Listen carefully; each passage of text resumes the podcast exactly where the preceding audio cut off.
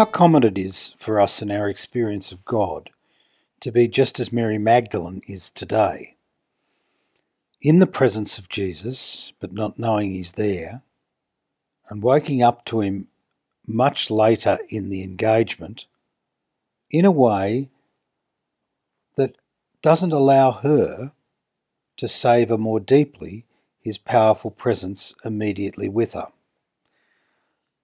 We wake up to the way in which God is with us frequently after God has done some extraordinary work with us, moved us, changed us, drawn us, engaged us. We're too blind to be able to see the God who is right there in front of us, drawing us on, changing us around, inviting us to go deeper. We don't do it.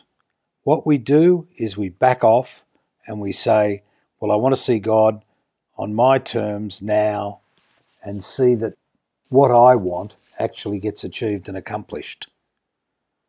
It's a complete selfish focus and it blocks out our capacity to engage with the God who wants to be with us, to enrich us, to change us, and to take us forward. That's what happens when our focus is on ourselves, as it was for Mary Magdalene.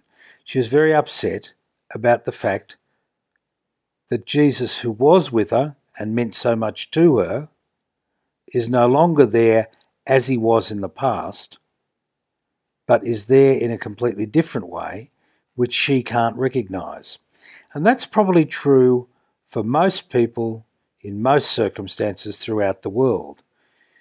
Unfortunately, as a species, we humans are pretty dumb when it comes to recognizing the power and force of God in our lives. We just don't get it. And what we do is we keep demanding and insisting that God comes to us on our terms and in our way.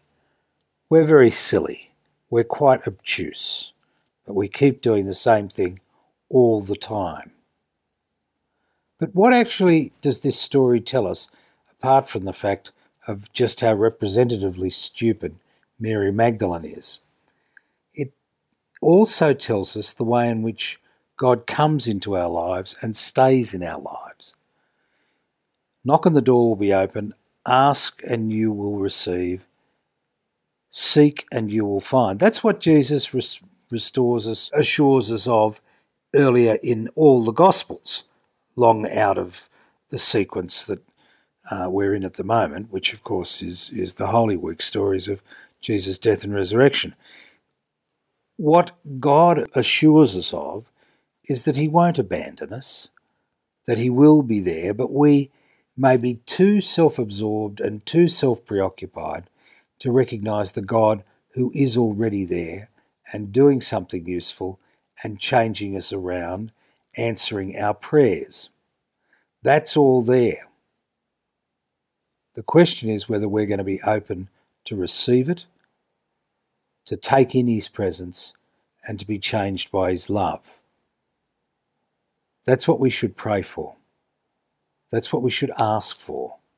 That's what we should be alert to. The way in which God is changing us and doing things with us in completely surprising and utterly unexpected ways. It happened for Mary Magdalene at the tomb.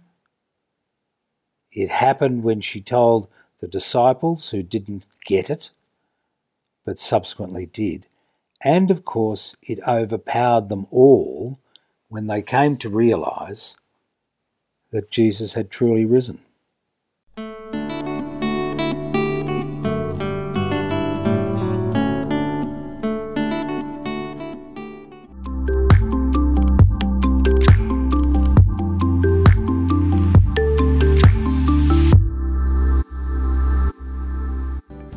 Union of Catholic Asian News is the leading independent Catholic news source from Asia.